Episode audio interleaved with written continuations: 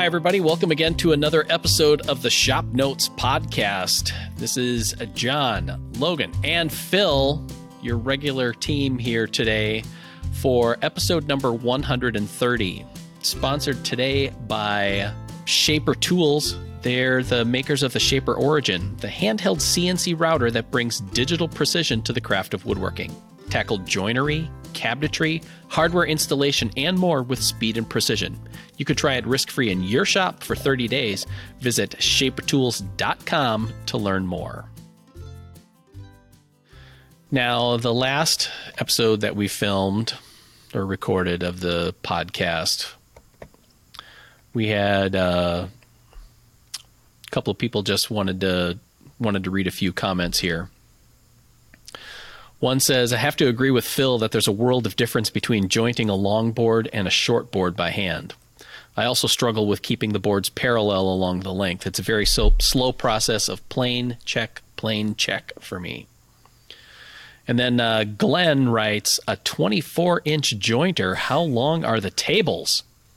And is it really practical to face joint a 24 inch wide board? As for edge jointing, even though I have a 6 inch jointer, I do most of it mine on the table saw. And then uh, Rolf thinks that you should paint your jointer pink, make it a lady tool. Why do we have to gender the color pink? Yeah. I mean, come on. It could be anybody's color. I think pink is a beautiful color. So I my I guess my response to those questions are I think you could face joint a 24 inch wide board, but I think what do you guys think? Two people or three people? like I mean like I think power like, feed. yeah. I mean, you'd almost need a power feeder if you wanted to get, because I think you'd have to have three, like one on the Yes. infeed end, one on the outfeed end, and somebody actually sitting on the panel Right. just Well, to keep okay. consistent pressure. Yeah, It's- well that was gonna my basically next just question. like a, a treadmill. Just stand on it and somebody's like pushing it with their feet. Well- Well, that that's my next question is okay. So if you have somebody on the board, you're above the cutter head. Do you sacrifice your feet or your butt? Do you sit on it or do you stand on Mm. it? If something would go wrong, I would mean, you you, can always rather? get artificial. You can get artificial feet. I don't think you can get an artificial butt. that's Yeah. true. I don't know. Yeah, that's true. I don't know. You find a donor, So let's cadaver go donor. Kardashians and see. yeah, there's plenty to go around. Uh, yeah. So, no, I did. I I dropped the head off this week at Byrd or last week at Byrd to have a helical head made. So it's happening. All right. All right. Whether it's a good idea or not, we haven't Yeah. we haven't come up with that answer yet. I saw that there is an engine hoist in the shop now. There is. I bought an engine hoist.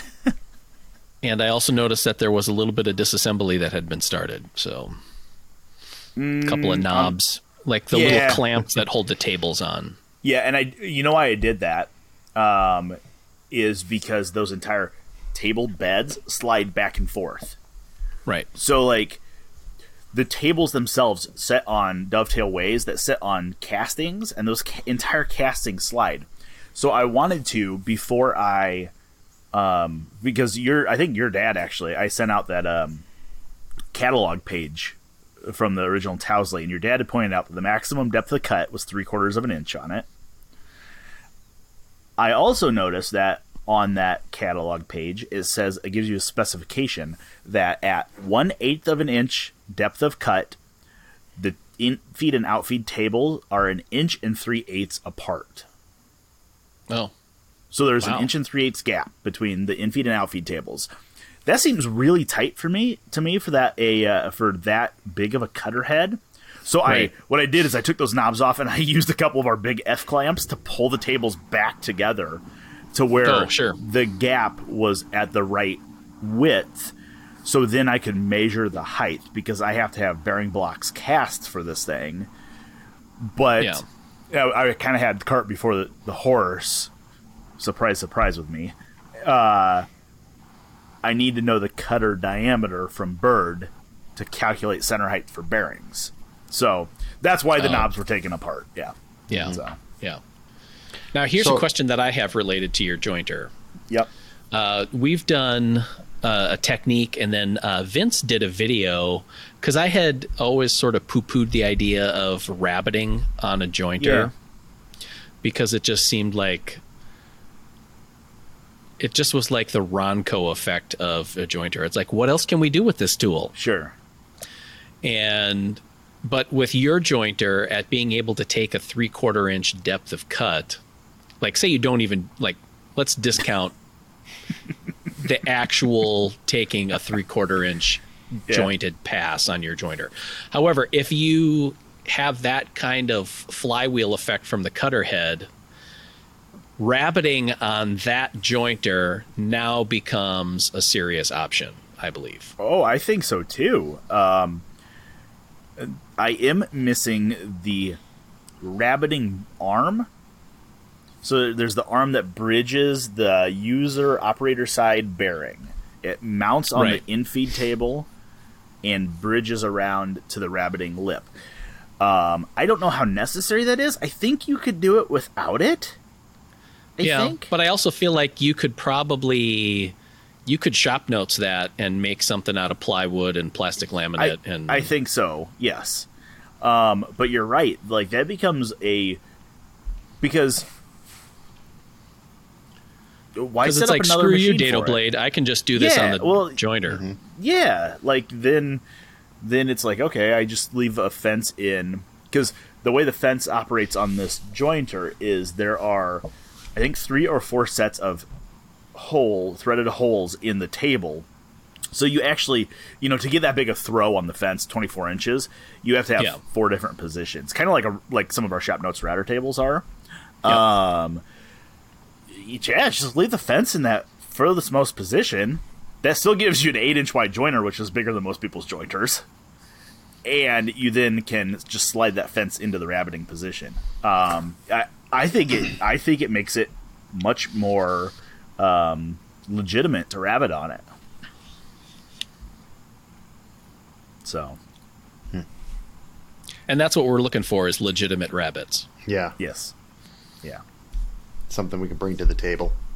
yep, like roasted rabbits. Yeah.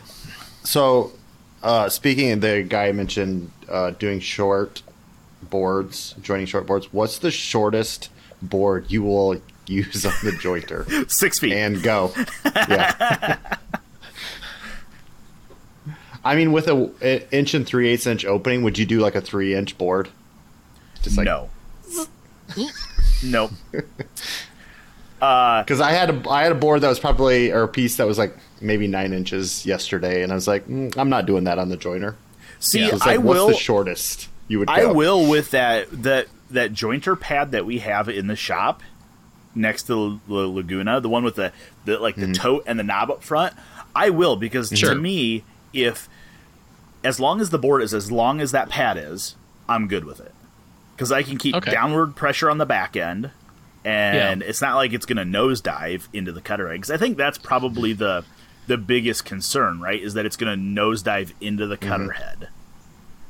And I think as long as that pad covers the surface area of the piece, you know, I would say eight or nine inches. I don't. Th- I mean, anything shorter than that goes in the burn barrel, unless it's like, Right. super figure. Right. Yeah. Yeah, I would say probably for me it's probably more like 12 inches, but I would agree with Logan on that. You know, having that joiner push block that we have mm-hmm. makes it feel a lot more comfortable. I remember watching one of our shop craftsmen years ago jointing narrow strips. So it was like 10, 12 inches long and they were like 5 eighths inch square. Ugh. Ooh. That makes my fingers tingle. Yeah, it does. was- I could feel it like from the other side of the shop. I was just, and he was just like, ee, ee, oh, ee, no big deal. See, I feel like that's when you hmm. whip out like the like the, The chopstick maker? joiner. Yeah, oh yeah. I mean, yeah. Like, there's better ways to do that. I have one of those. Like, oh, yeah, yeah. there's better ways to do this Yeah. than that. Hmm. So, can you use the chopstick maker for making wands? asking for a friend. Square ones, and they would be very delicate. They would be more like orchestra batons, which is a niche market. I did not know this until I got on TikTok. There Okay. are people that legitimately make like orchestra batons for the conductor. Is he called conductor? Conductor, yeah, Yeah. Um, yeah, so they'd be really dainty. yeah. I was just wondering, like, what's the Mac? So the chopstick maker is to make a specific size. It's not it's to make seven millimeter. at all, yes, really. Correct. Seven millimeter chopsticks. You can you can switch it between um, the Japanese and Chinese style chopsticks, which have Okay. a different taper to them. So they Oh. go from seven millimeter either down to like three millimeter or five millimeter. So one of them has fatter ends. I don't remember which one's which. Um, I use the fat end ones, so I don't stab myself in the mouth as I eat. Right. So this is just a random product request then for Bridge City is to make a version of the chopstick maker, but for wands. Mm-hmm. Yes. It's just a little bit bigger, maybe a little longer. Or is that a shop notes project? Or it's maybe a shop notes project, yeah. That's right. Mm-hmm. Yep. The block So is that- plane wand maker. Is that a Mexican chopstick then? If it's for wands?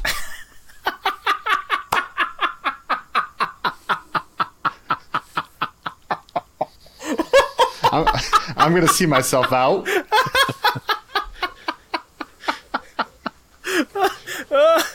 Oh my gosh, John Doyle. Oh, Welcome to the last episode of the Notes podcast.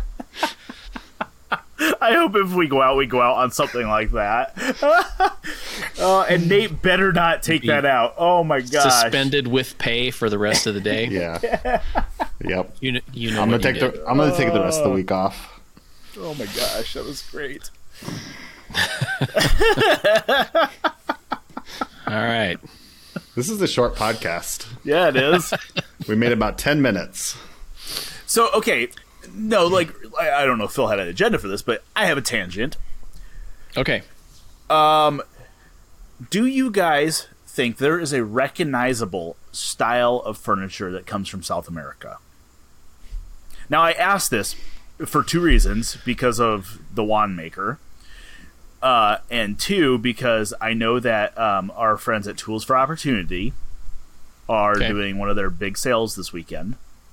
Um, Oh. And Tools for Opportunity uh, basically sends tools down and people down to um, like Honduras or uh, El Salvador. I don't know if they do like different countries or if they are all the same country, um, but to help um, promote craftsmanship in some of these countries and and teach uh, uh, some of the locals um, a a trade that they can start making a living at. Um, so kind of a you know I'm getting this question from two different angles. Like you know thinking about you know there's there's a very French style of furniture. Um, there's a very um, you know uh, Norwegian style of furniture. Is there like a South American style of furniture that you guys can conjure a picture of in your head? I don't know. There's probably several styles of South American furniture. Yeah. Yeah. I mean, There's- that's like saying, is there a European style of furniture?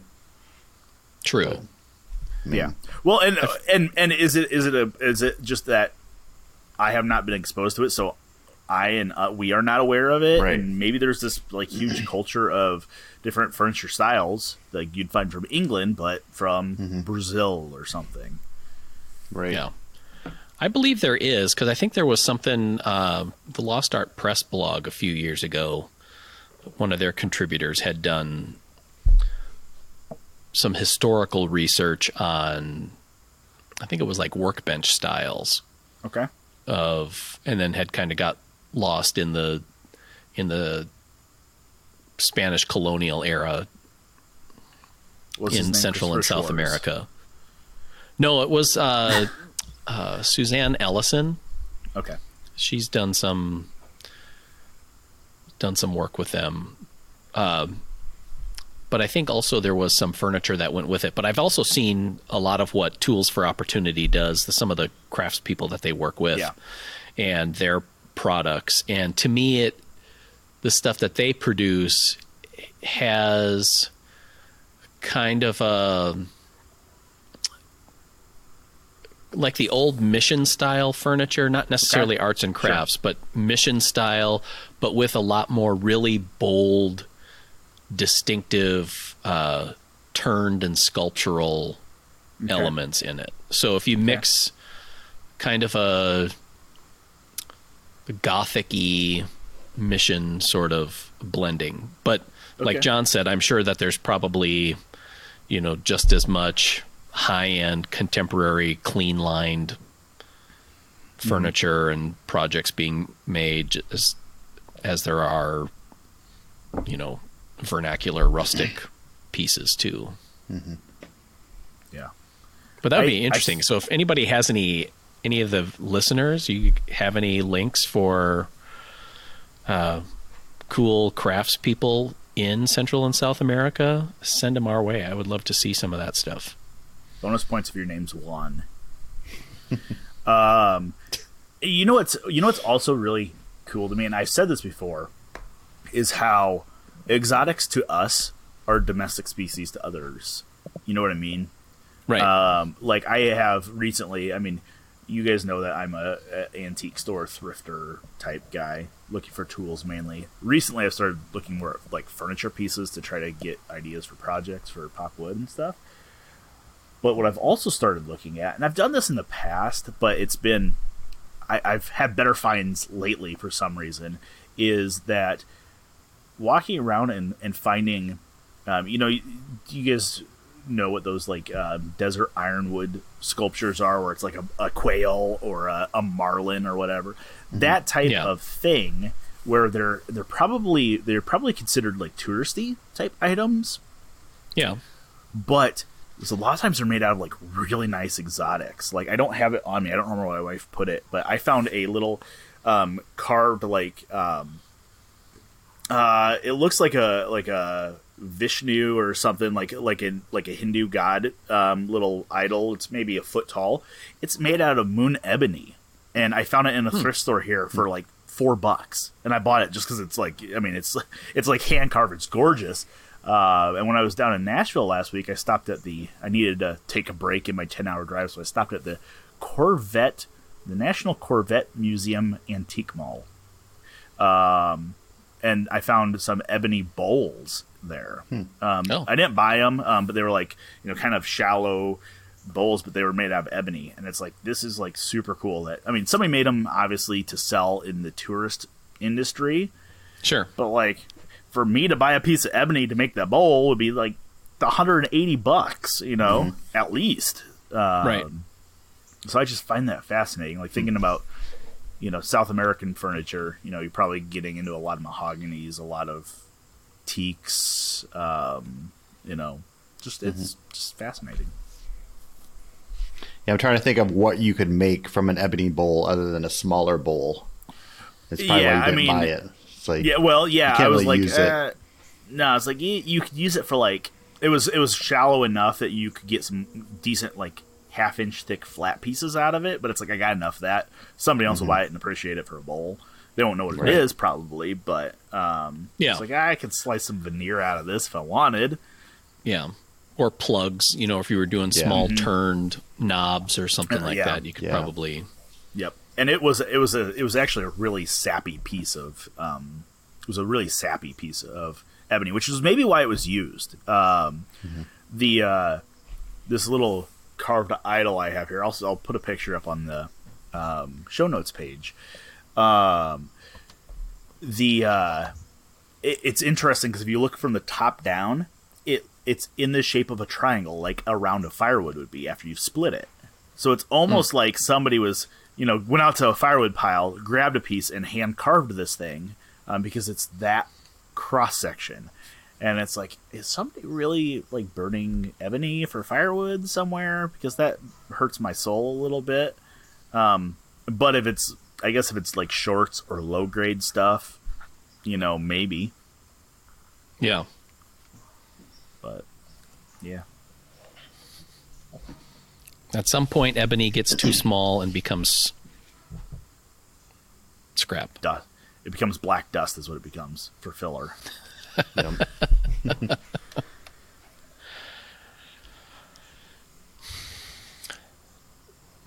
So I've been working, you know, last episode we talked about gluing up my tabletop, and I have since got it all glued up and smoothed out, put a coat of oil over the top of it, and uh, in the smoothing process, I really came to appreciate a tool that I had made a long time ago.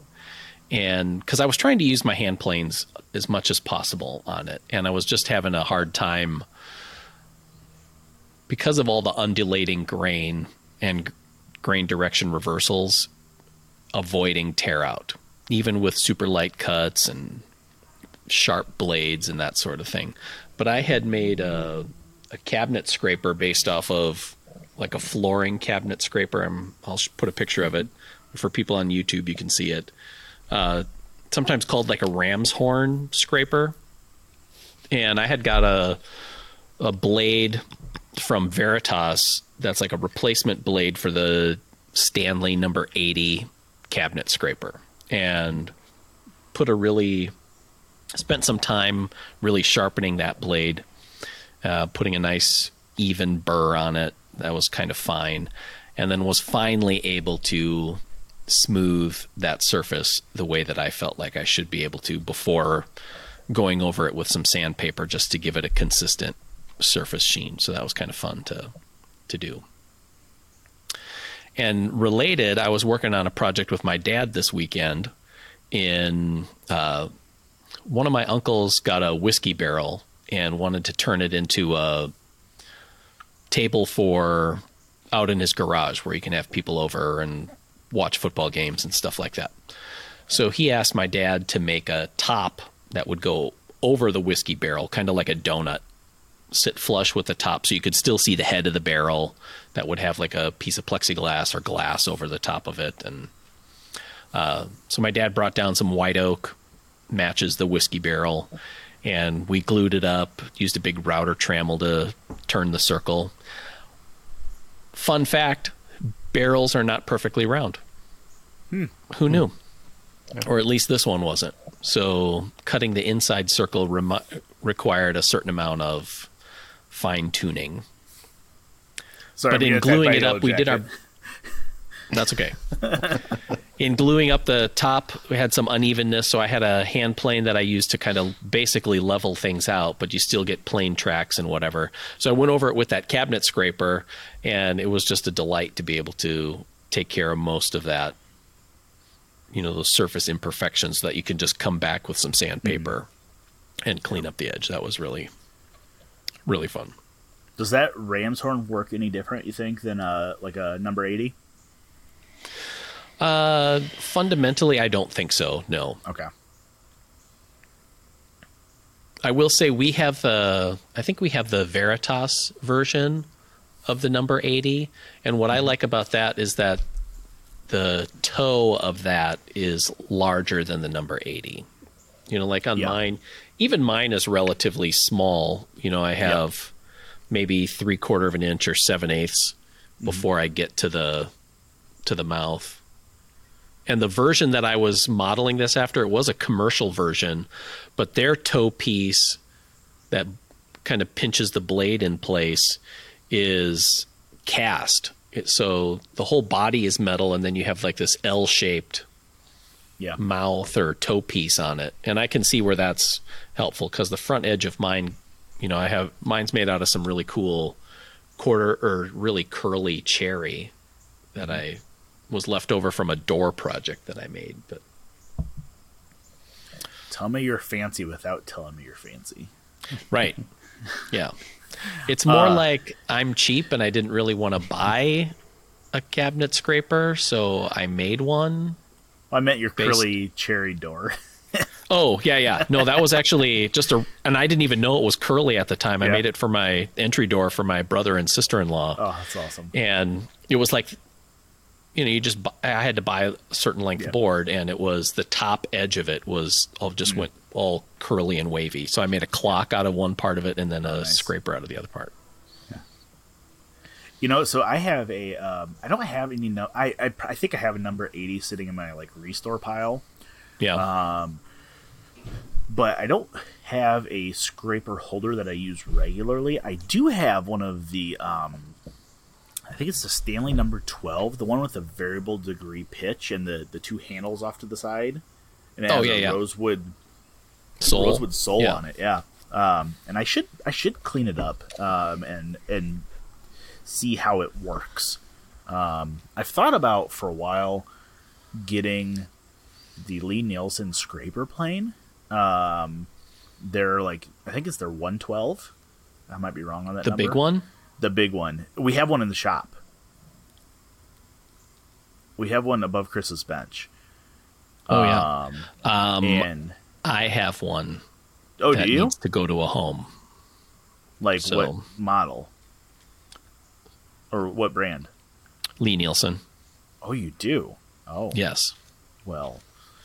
So what I was going to say now is I've never been impressed with how that Lie-Nielsen one worked in the shop.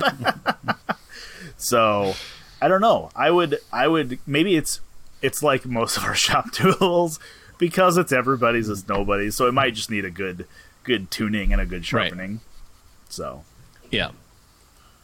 but no i i have over the last couple of years i don't know if i ever told you guys this the very first tool i ever bought myself was in high school um, it was a I bought a set of three Lie-Nielsen cabinet scrapers okay and the reason i bought them is because i was making my mom a clock a woodsmith clock the one with the little drawer on the front Oh, yeah. out of curly maple, exactly the same as the Woodsmith one.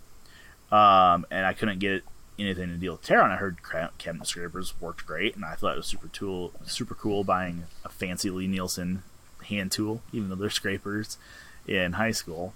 Um, and I still have them, um, but I've gained a new appreciation for them over the last. I'd say really over the last year, um, watching how David Marks uses them um, when I was down in his shop, and then I was just down with um, Charles Brock. Um, some people might recognize him from the Highland Woodworker show he puts on. Um, it goes out on Vimeo and YouTube and stuff. Um, he had a set, and I didn't know they made these. He had a set of these StewMac scrapers um, for doing his chair seats. So, so Chuck does um, Chuck does like Maloof style rockers. Now Chuck has his own little twist on them. Right. Um, but after he's done shaping the seat, he comes back with these scrapers. I thought my blue spruce scrapers were thick. These things are every bit of 3 16ths inch thick, maybe thicker. Um, but they're small because they're they're like luthiery ones, right? Uh, that's what StewMac sells is luthiery stuff. They're they're Yeah. like that big, but man, you sharpen them on the grinder with a CBN wheel, and they are razor blades. Like they're pretty Wow. cool. I looked at I looked at when I'm standing in the shop watching Muse 'em, I looked at them on StewMac. They're like 45 bucks a piece, which seems a little pricey. I don't think I don't think my blue spruce ones were that much. Um, but they're they were pretty nice. I uh, I have I've gained a new appreciation for scrapers over the last year. Cool. Yeah. No, I love scrapers. I use them in all sorts of ways, and I have a couple of them that I've just ground or cut into different profiles to to tackle stuff, and it's it's my favorite tool for smoothing out stuff. Special shout out to Shaper Tools. They make that Shaper Origin, the handheld CNC that lets you do all kinds of cool stuff with your woodworking, whether it's joinery and construction, or hardware installation, or inlay and marquetry, all that kind of stuff. You can check out their site, shapertools.com, to learn more. The one the one tool that I I've wanted to I haven't ever seen no Fine Woodworking I think did a article recently on that Stanley number 81 box scraper the the Oh, yeah? long handle one for like removing labels off of shipping crates is what they say Oh, yeah. um, like, and I, I, I have a couple of them, and I've just never given them any mind. But I wonder if they would be good for like scraping glue. I mean, we use carbide scrapers in the shop, and I don't have a carbide scraper. Phil, you have the uh, the one from um, Benchcraft. Benchcrafted? right? Yeah. yeah. And I don't have a carbide scraper like that. I wonder if those would work well for glue. I'd like to hear if anybody uses one of them. That'd I mean, I would yeah. think they would. They just probably won't hold an edge very well. But uh, it's probably not too bad. yeah,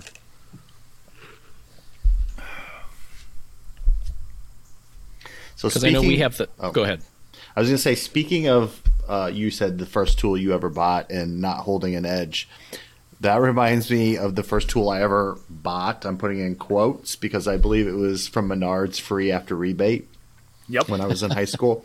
Was a set of chisels, and uh, they had the cheapest black like plastic handles, and I'm not sure what was softer the the plastic on the handles or the actual metal of the blade. And I think I still have them because I use them for just like if I want to ruin a chisel, this is the Right. chisel to use. So I think they have serrated blades now. just little chips all over them and never been sharpened.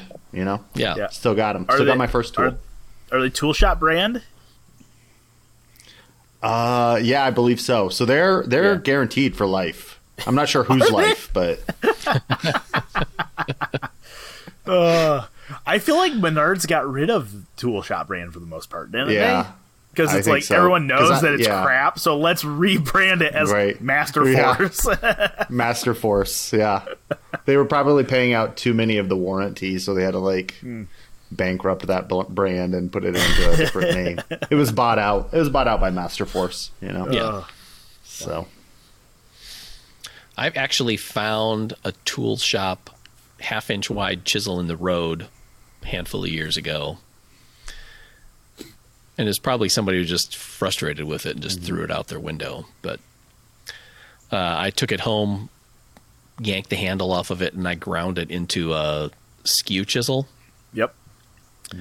Put a new handle on it, and I think by grinding back far enough off of the original edge that I actually got halfway decent steel because it, it holds a decent edge for a while. And, Or yeah, or yeah, and as often as you end up using a skew chisel, or you heated it up enough that you actually retempered the steel. you actually hardened the steel by grinding Yeah. it. might have been that also. Yeah. you ground off the lead tip of it. yeah. Yeah. Which, by the way, so I uh, I found a. Have you guys ever seen the lead planes um, for lead type? Have you ever seen those? no.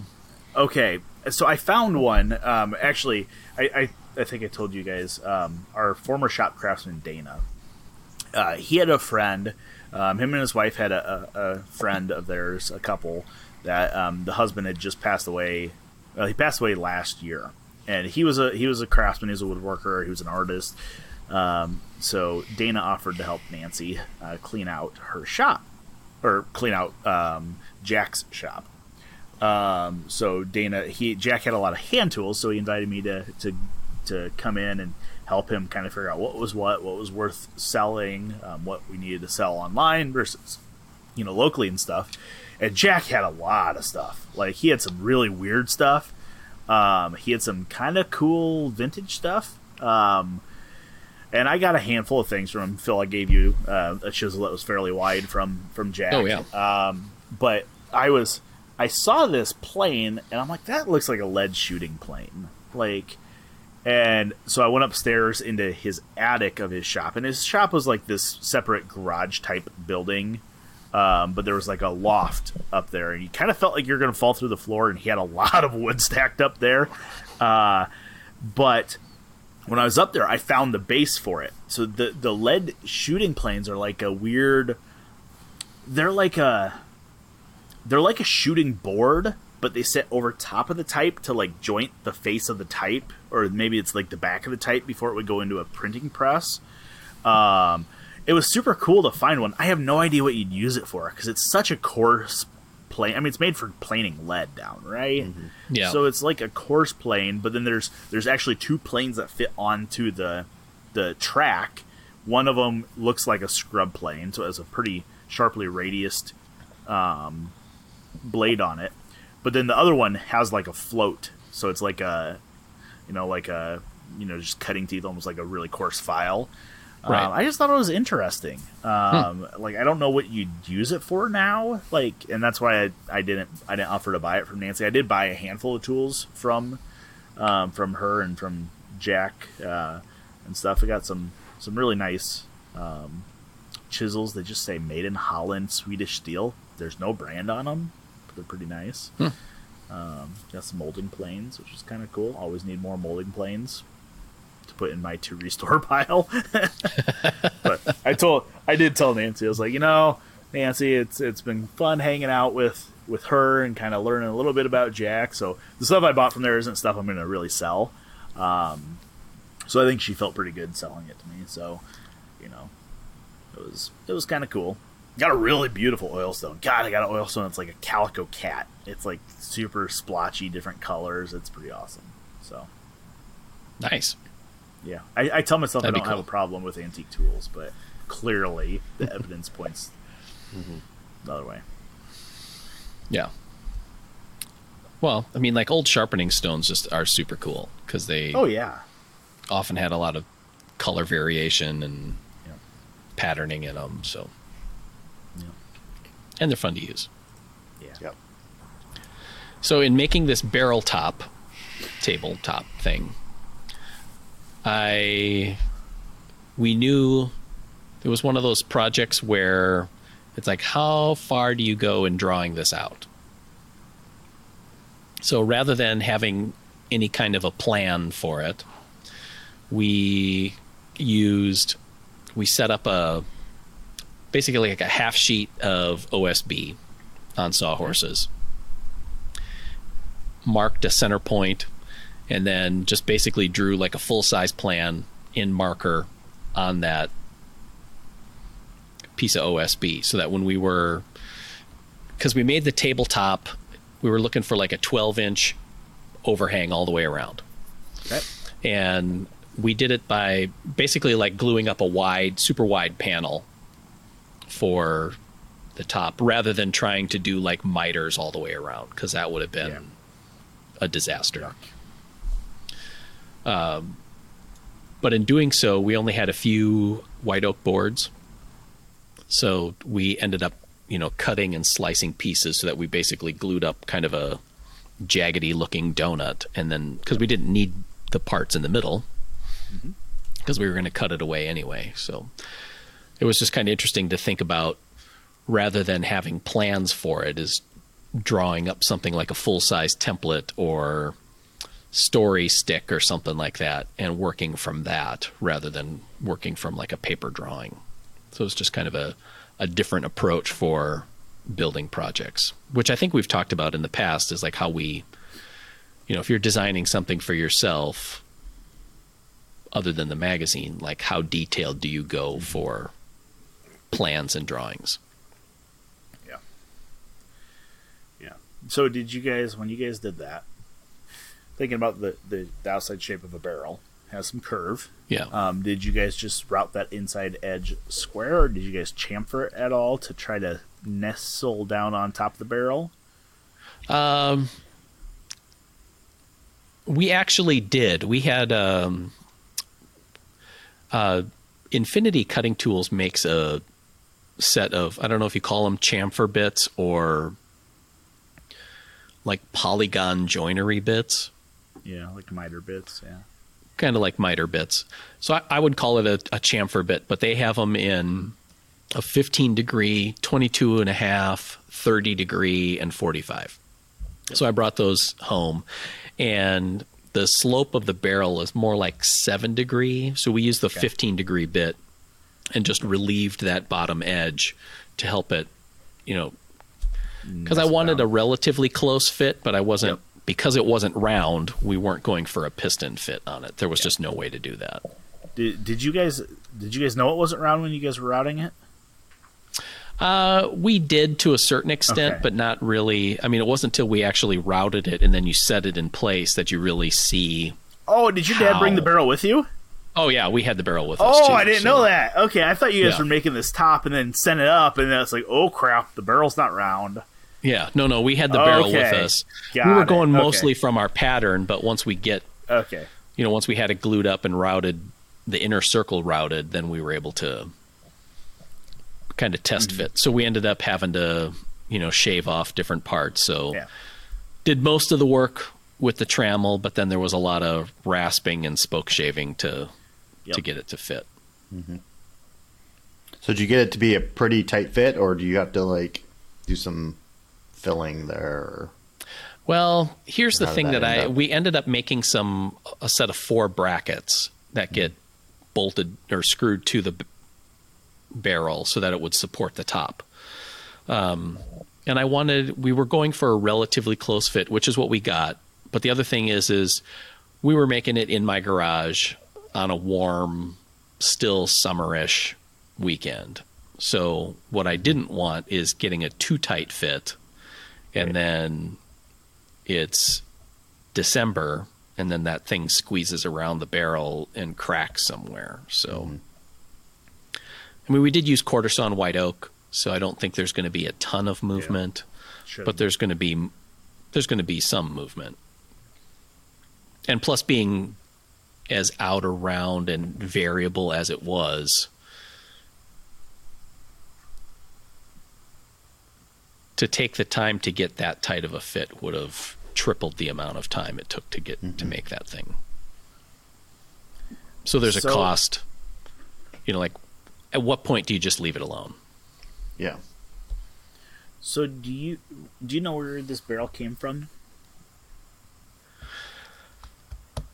Uh, my uncle got it somewhere, and I'm not sure where. I'd have to. Okay. I'll have to I was just wondering. I, I would think that these barrels would start off as pretty round, right? Like, I mean, I guess I don't know. I would think so, and I I, don't know how yeah. old it was to know. Yeah, like you'd think a like a Cooper is making the barrel staves, beveling the Right. edges, putting them in rings, and the rings are hammered down. Eh, So like, I mean, I'm sure they're not like they're not like you know machinist round, but like they have to be fairly round, especially once you put those end caps on and lock them in place. So I wonder if it's Yeah. just as if it's been moved, if it got dropped when it was empty and it kind of you know racked a little bit Yeah, which is possible. or is are am I just ignorant and they actually are a little out of round? They're, they're never perfect, you know. I don't know. Yeah. I mean, it's just got to be tight. So yeah. Mm-hmm. I think it'd be fun to make like a. I've seen some people make wooden buckets. I think that'd be kind of fun just to try it once. I think so. Like, ooh, Woodsmith Shop Challenge: Who can make the bucket that holds water the longest? There you go. All right. And pl- uh, jointed with the shortest boards possible. the shallowest bucket, Yeah. shortest staves. I think I I think I told you guys this. Um, I didn't know that. So white oak, there's like know, a dozen species that can be sold as white oak. Bur oak is what we have in Iowa. That's one of them. Uh, Yeah. The barrel manufacturers will not buy bur oak, and I didn't know that. Really? is still a white oak, but after seven years, the barrels will leak. I don't know what it is, but I've had two different log buyers tell me that barrel manufacturers will not buy white oaks because Bur or oaks. will not buy bur oaks because they will leak, where a hmm. true white oak will not. So any other kind is fine. Just, Just not, white Burrow. or just not bur oak. Yeah. Hmm. Just, which is is, is kind of odd. I, I don't know if it, it must have something to do with the porosity, the porosity of the wood, but I don't know hmm. why after seven years it just decides to leak. I don't know. Mm-hmm. Like the one thing that I like really remember from my forestry classes about white oaks is that the parenchyma cells will explode into the pores and like close them all off. That's how you can kind of tell a white oak on the end grain. Is like when you sh- shave it, it's like really crystally and the pores are full. That's so that's Yeah. like fun fact. I have no idea what I have no feel idea like what a you just made parenchyma up. cell is. No, I feel it's for real. It's for real. And maybe I just imagined that. Maybe I dreamt that. It's it's funny because the only thing I remember from my pre med classes is that uh, herpes simplex A lays dormant in the cerebral ganglion. Mm. I mean, The cerebral ganglia, sure. yep. I uh-huh. just uh-huh. I get it. I I get it. I understand it. I understand those the weird facts you remember. Mm-hmm. It's like, why? Why does that stick in my head? Don't know. Yeah. Just Google it. It's real. Oh, that's funny. So, oh, you know what I uh, did bring down to Nashville with me? Um, I brought down a truckload of white pine that was like big, like 18 Oh, yeah? inches wide. Yeah, yeah. So I, uh, my buddy Rusty, Where does white pine grow in Nashville? it doesn't. No, I, well, I brought it down there. Oh, down there. Oh, okay. Yeah, from here. Yeah, so it was one of those tornado trees. When Yeah, yeah, yeah. when when Dirk volunteered me to help clean up this lady's property here, um, I took four logs, and the one I, I cut two of the logs in into shiplap siding, which is going to be for the inside of my shop, um, like maybe I don't know a wall in there. I don't know something. I did it. I did it. Things happened, um, but then my my buddy Rusty down in Atlanta, uh, who I was down shooting Spokeshave article with, said, "Hi, you know, I'm really having a problem finding white pine to make chair seats out of. Windsor chairs. He, he likes to do kind of you know post and rung on Windsor chairs and stuff. He's like, can't find white pine. You know, he's like, well, I, he's like, I found white pine at the, the hardware store, but I can't find 18 inch wide white pine. I was like, oh, oh, oh, how do you feel about a three and a half hour road trip? Because I will be in Nashville in a couple weeks. So I, I cut him some 18 inch wide white pine, 12 foot long. Um, I, I actually ended up chopping them into sevens and fives um, for him to make chair seats out of. And he's like, you know, I was doing the calculations. I think this will last me the rest of my life. And I said, well, that's pretty low life goals then. Only getting 50 Windsor chairs done in your lifetime, Rusty. But so that was fun. Smuggling wood across state lines. All right. Any other updates, John? What you been working on? Oh, the past week I've been hitting the reader's tips pretty hard, which is always fun.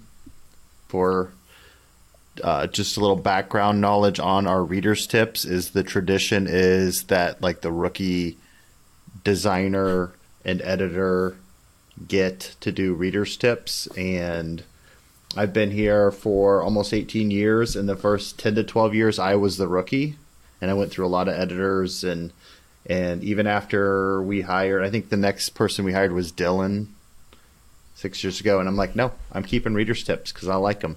It's like my it's like my craft time, like uh, Baltic birch plywood and random pieces of hardware are my glitter and popsicle sticks, and you know, it's just fun. It's just fun making the little gadgety prototype reader tip stuff. So That's true. It is a lot like prototyping, mm-hmm. and it's an odd kind of collaboration because the reader readers will send us tip ideas and suggestions, sometimes with a photo, sometimes with a photo and a drawing, mm-hmm. sometimes the actual item. yep.